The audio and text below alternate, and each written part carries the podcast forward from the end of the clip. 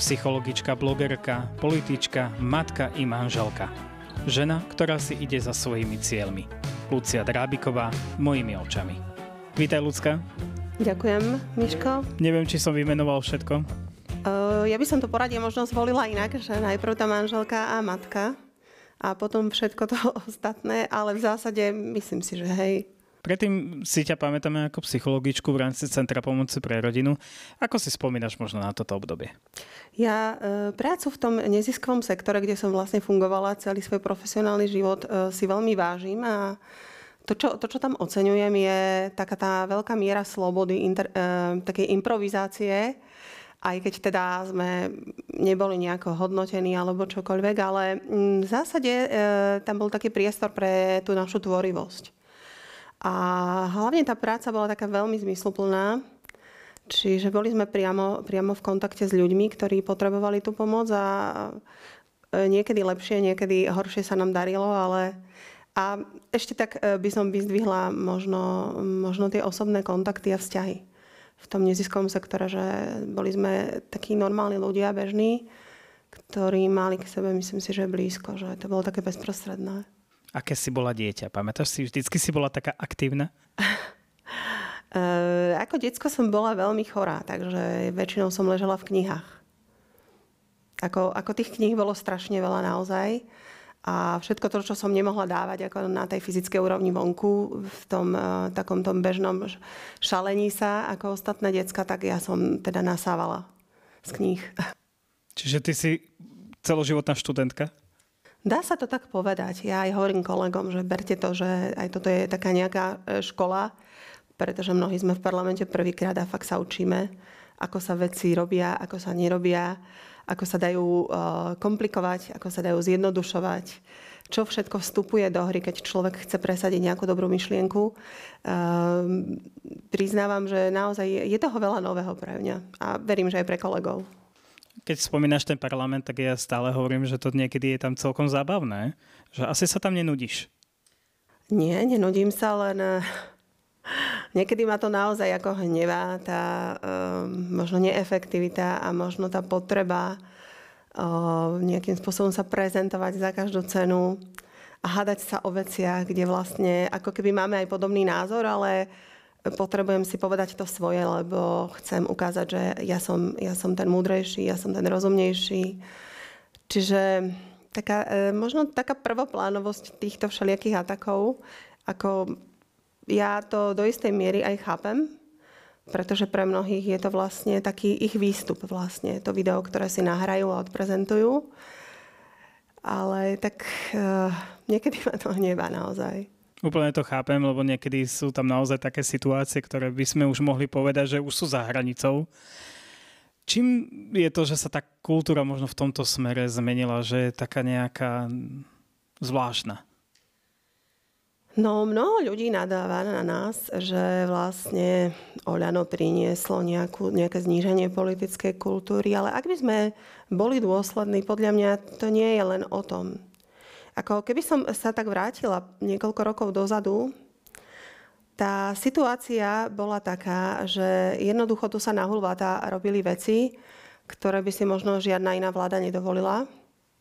V takom rozsahu, že my dnes to vidíme v každom rezorte, chýbajú financie. A robilo sa to síce na hulváta, ale možno ten slovník nebol až taký zlý.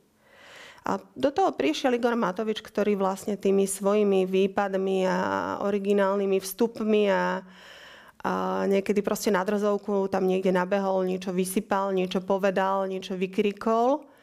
Ale jednoducho on, jemu sa podarilo nejako prehlušiť, uh, prehlušiť možno takú tú zaspatosť nás všetkých a myslím si, že štandardnými prostriedkami by sa asi nepodarila urobiť tá zmena, ktorá sa podarila urobiť minulý rok. Hej. Čiže, ale mm, ja osobne, mm, pre mňa osobne je kultivovaný dialog a komunikácia dôležitý. A je to, je to spôsob, ktorý by som chcela prinášať do tej politiky, pretože som presvedčená, že je potrebné spájať síly, je potrebné spolu komunikovať s rešpektom voči druhému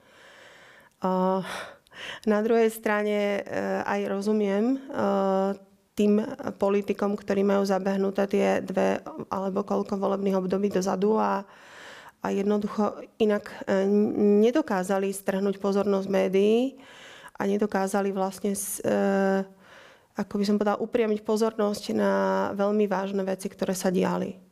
Ako ty rada relaxuješ s rodinkou? no, uh, momentálne je to tempo také, že uh, môj relax je vlastne, keď prídem domov a, a vôbec, že si môžem sadnúť a vyložiť nohy a pritulím si najmenšie dieťa k sebe, prípadne sa rozprávam s ostatnými a už to je pre mňa akože vysoká miera kľudu. A niekedy paradoxne prídem domov a jednoducho odrelaxujem tým, že naháčem veci do umývačky a tak ďalej a snažím sa nejako vstriať zo seba všetky tie úlohy a tak ďalej a, a vypínam telefón, lebo proste mi tam pípa WhatsApp, Messenger a proste všetko. Ale musím sa to učiť. Musím sa učiť vypínať. Čiže psychologička sa učí psychohygiene? Áno. Áno. Určite, hej. Je to asi náročná práca, musíme si na rovinu povedať. Je to náročná práca, záleží, že ako sa k tomu človek postaví, pretože sú ľudia, ktorí to možno, že si idú tak pohodovo a sú ľudia, ktorí sa nasadzujú. Tým, že som psycholog, ja som v zásade išla do tej politiky preto, lebo vnímam veľké problémy, čo sa týka duševného zdravia, odľahčovacích poradenských služieb pre rodiny Čiže toto sú veci, ktoré mňa osobne trápili aj trápia. Ale tým, že som práve v tom sociálnom výbore, tak e, vlastne všetky podnety, ktoré prídu ku kolegom, alebo aj množstvo podnetov prichádza od jednotlivcov, ľudí, ktorí si nevedia poradiť so svojou situáciou. A snažím sa teda aspoň minimálne ich znavigovať, že kam. Ale tak sem tam aj e, niečo osobne riešim. Čiže je to tu cítiť, že chýba tá systematickosť pomoci. Som rád, že si teraz trošku premostila k sociálnej práci, lebo moja otázka práve smerovala už tam. Ako ty vnímaš už teraz aj z tohto hľadiska sociálna práca na Slovensku? Je naozaj tak podceňovaná? No na Slovensku sa robila nejaká sociálna politika. Ja by som teraz povedala takú vec, že podľa mňa dobrý štát by mal mať dobrú rodinnú politiku a dobrú sociálnu politiku. Tá rodinná politika je tu na to, aby sme vytvorili prostredie priateľské pre rodiny, pre matky s deťmi, e, pre mládež. A e, tá dobrá sociálna politika by mala pomôcť tým, ktorí si inak pomôcť nevedia.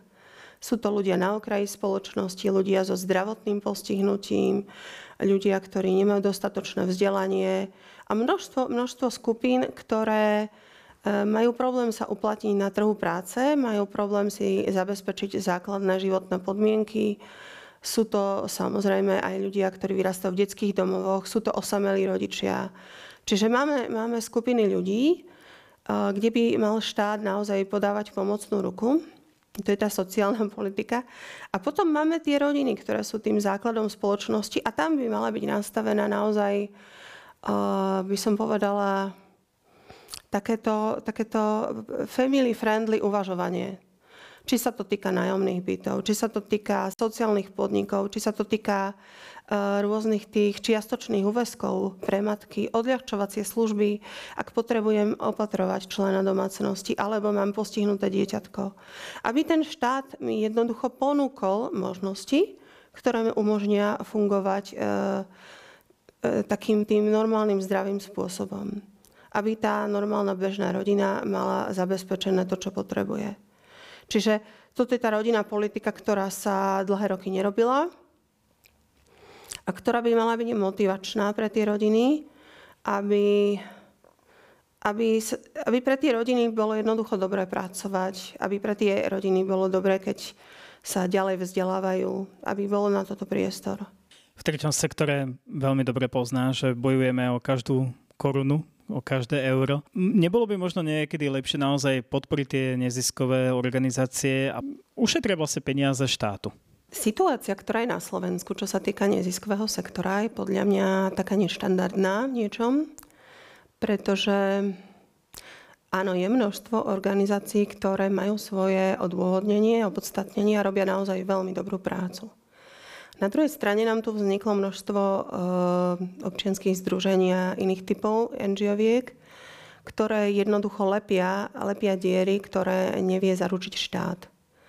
Uh, tých problémov, takých tých uh, systémových je viacej. Jednak je to projektová politika, čiže množstvo, množstvo projektov bolo robených práve na takej tej krátkodobej nejakej jedno až trojročnej báze Pričom e, štát veľmi nechcel podporovať práve mzdy zamestnancov a práve e, toto si myslím, že je jeden z veľkých problémov, pretože množstvo ľudí išlo ako absolventi e, s nadšením do sociálnej oblasti pracovať, brigádovať, aj dobrovoľničiť.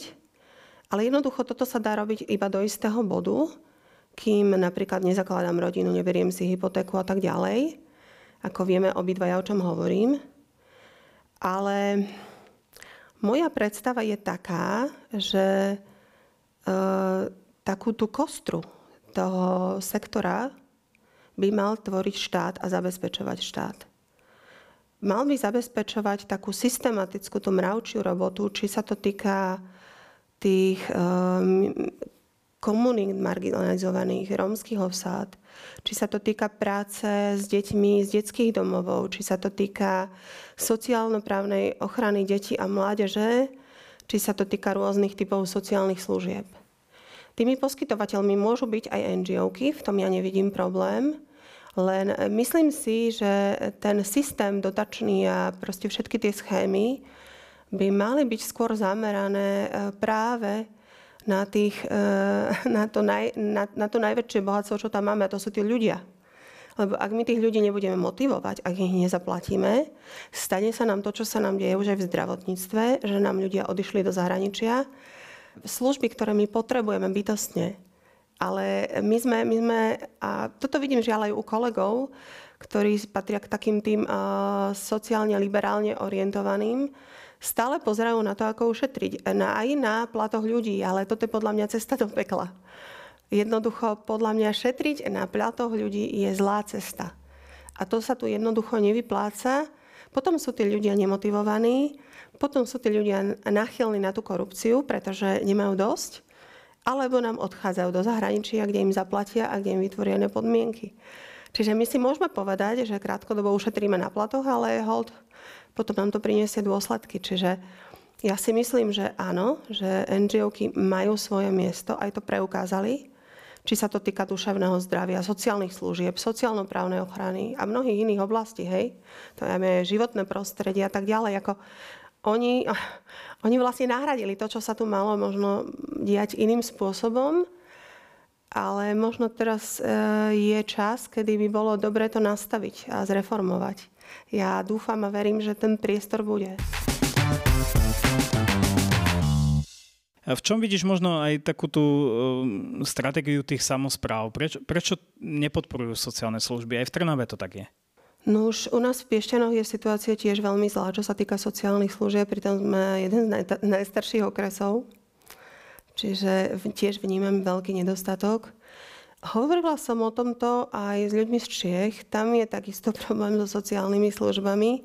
A ono nás to dobieha a ešte nás to dobehne, pretože tá demografia sa vyvíja tak, ako sa vyvíja.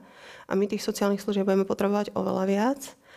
Mne sa veľmi páči, čo sme presadili do programového vyhlásenia, že klásť dôraz na terénne a ambulantné služby a podporiť aj domácich opatrovateľov napríklad. My si vieme veľmi veľa vecí vyriešiť tak nejako svoj pomocne, len chce to dobrú vôľu a chce to nastaviť tie toky peňazí. Bola som teraz aj na odbore sociálnych služieb, hovorili sme o terénnych sociálnych pracovníkov, ktorých takisto potrebujeme nejako podchytiť.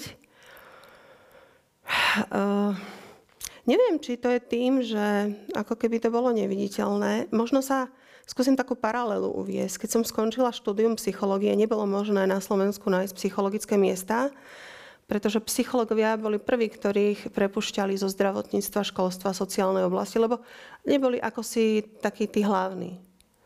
Ako, si, ako si sa zdalo, že bez nich to nejako dáme. A ja si myslím stále, že tá sociálna práca je tu stále vnímaná tak nejak navyše, ako keby nevieme presne, že na čo nám sú, na čo ich potrebujeme. Ja to skúsim tak rozšíriť na tú sociálnu oblasť. Ona je veľmi drahá. Keď si zoberieme sociálnu oblasť, ja som sama nevedela, že čo všetko to obnáša. Sociálna oblasť alebo kompetencie ministerstva sociálnych vecí spadajú. Tam máme v podstate sociálne poistenie, ktoré je obrovským adresátom financií zo štátneho rozpočtu, čiže to sú dôchodky, rôzne dávky sociálneho poistenia. Potom sú to dávky sociálneho zabezpečenia iného typu, čiže veľa ľudí toto vníma práve tú sociálnu politiku cez všetky tieto možné platby. Potom sú to sociálne služby, sociálno-právna ochrana, to sú asi také hlavné. A potom tam presahuje oblasť duševného zdravia, ktorá je taká ako nadrezortná. No a potom je tam tá politika rodiny a to sú už vlastne také tie, to vytváranie tej kostritého nejakého priestoru, nastavenie politik práce, nastavenie ostatných politik tak, aby to bolo pre tie rodiny dobré. Čiže sociálna politika je veľmi drahá politika. Ale je to istým spôsobom taký paradox, lebo práve ide o nás, o ľudí, že sa podporujú úplne iné veci, dajme tomu technického smeru, ako, ako v podstate vzťahy a ľudia? Ono, my tú nevybudovanú infraštruktúru e, vnímame. Vieme, že nám chýba diálnica hore-dole, e, že, nám, že máme vlaky také, aké máme, že tie úrady vyzerajú zle a tak ďalej. Toto všetko vnímame, to vidíme. Hej? Tá nevybudovaná infraštruktúra tých e, sociálnych vzťahov, služieb, nie je taká viditeľná. My nevidíme na tej úradničke, že nedodržiava metodiku alebo že nepostupuje dobrým spôsobom. Toto sú veci, ktoré nie sú také zjavné. Oni sú zjavné, keď spravia protest vymazaní rodičia, alebo keď sa stane nejaký problém v detskom domove. Vtedy to vidíme. Ale v zásade ako my to nevnímame. Nevnímame tie domy sociálnych služieb, tam sú tí ľudia ako podkladaní, ako nemyslím to vzlom, ale uh, jednoducho my cez tie múry nevidíme. My vidíme skôr možno to technické, to, čo si vieme ohmatať, ale to, čo sa deje medzi ľuďmi, tie peniaze, ktoré sa dávajú napríklad do školení alebo do mnohých programov, čo si myslím, že by sme mali investovať do tých ľudských zdrojov oveľa viac, tak to nie je také zjavné. A preto možno ľudia nemajú aj také pochopenie, preto však Hej, e, keď máme deň detí, tak vidíme, že deti dostali lizatka, cukriky, ale možno nevidíme to, čo dostali prostredníctvom nejakého slova, nejakých vzťahov, že my sme tak ako v tom malom princovi, my, sme, my vidíme čísla a nejaké veľmi konkrétne veci a toto sú veci, ktoré nie sú také možno dobre spropagovateľné alebo viditeľné. Často to asi ľudia skôr pochopia až tedy, keď sa dostanú do problémov. Presne tak to je, no. Žiaľ. Žiaľ. A sama som prekvapená z toho, aké rôzne typy inštitúcií ako zlyhávajú v niektorých oblastiach, aké dlhodobo neriešené prípady máme na Slovensku, napríklad v tej sociálno-právnej ochrane, aké strašné veci sa vedia udiať v rôznych sociálnych zariadeniach. Napriek tomu, že e, máme nejakým spôsobom nastavené zákony aj možno tú kontrolu, ale ono, ono je to veľmi o tých ľuďoch a veľmi záleží, aké ľudia tam robia a záleží, aby sme tam mali kvalitných ľudí. To naozaj robí tú sociálnu prácu a robí ju poriadne, to, je naozaj, to sú naozaj obetaví ľudia, ale mnoho ľudí má pocit, že to je len také, že to sú tí, čo si idú robiť magistra na nejakú školu a uh, proste je to takto vnímané, že, ale aj mediálne samozrejme, čiže, čiže možno potrebujeme viacej o nich vedieť, čítať, počuť tak verím, že aj týmto spôsobom trošku opäť zviditeľníme prácu Určite. sociálneho pracovníka alebo sociálnych pracovníkov. Ja ti veľmi pekne ďakujem, že si prijala moje pozvanie do tejto relácie a trošku si aj pozbudila možno aj ďalších sociálnych pracovníkov, aby išli a pracovali pre túto oblasť. Ďakujem, všetko dobré. Ďakujem aj ja. Všetko dobré, pekný deň.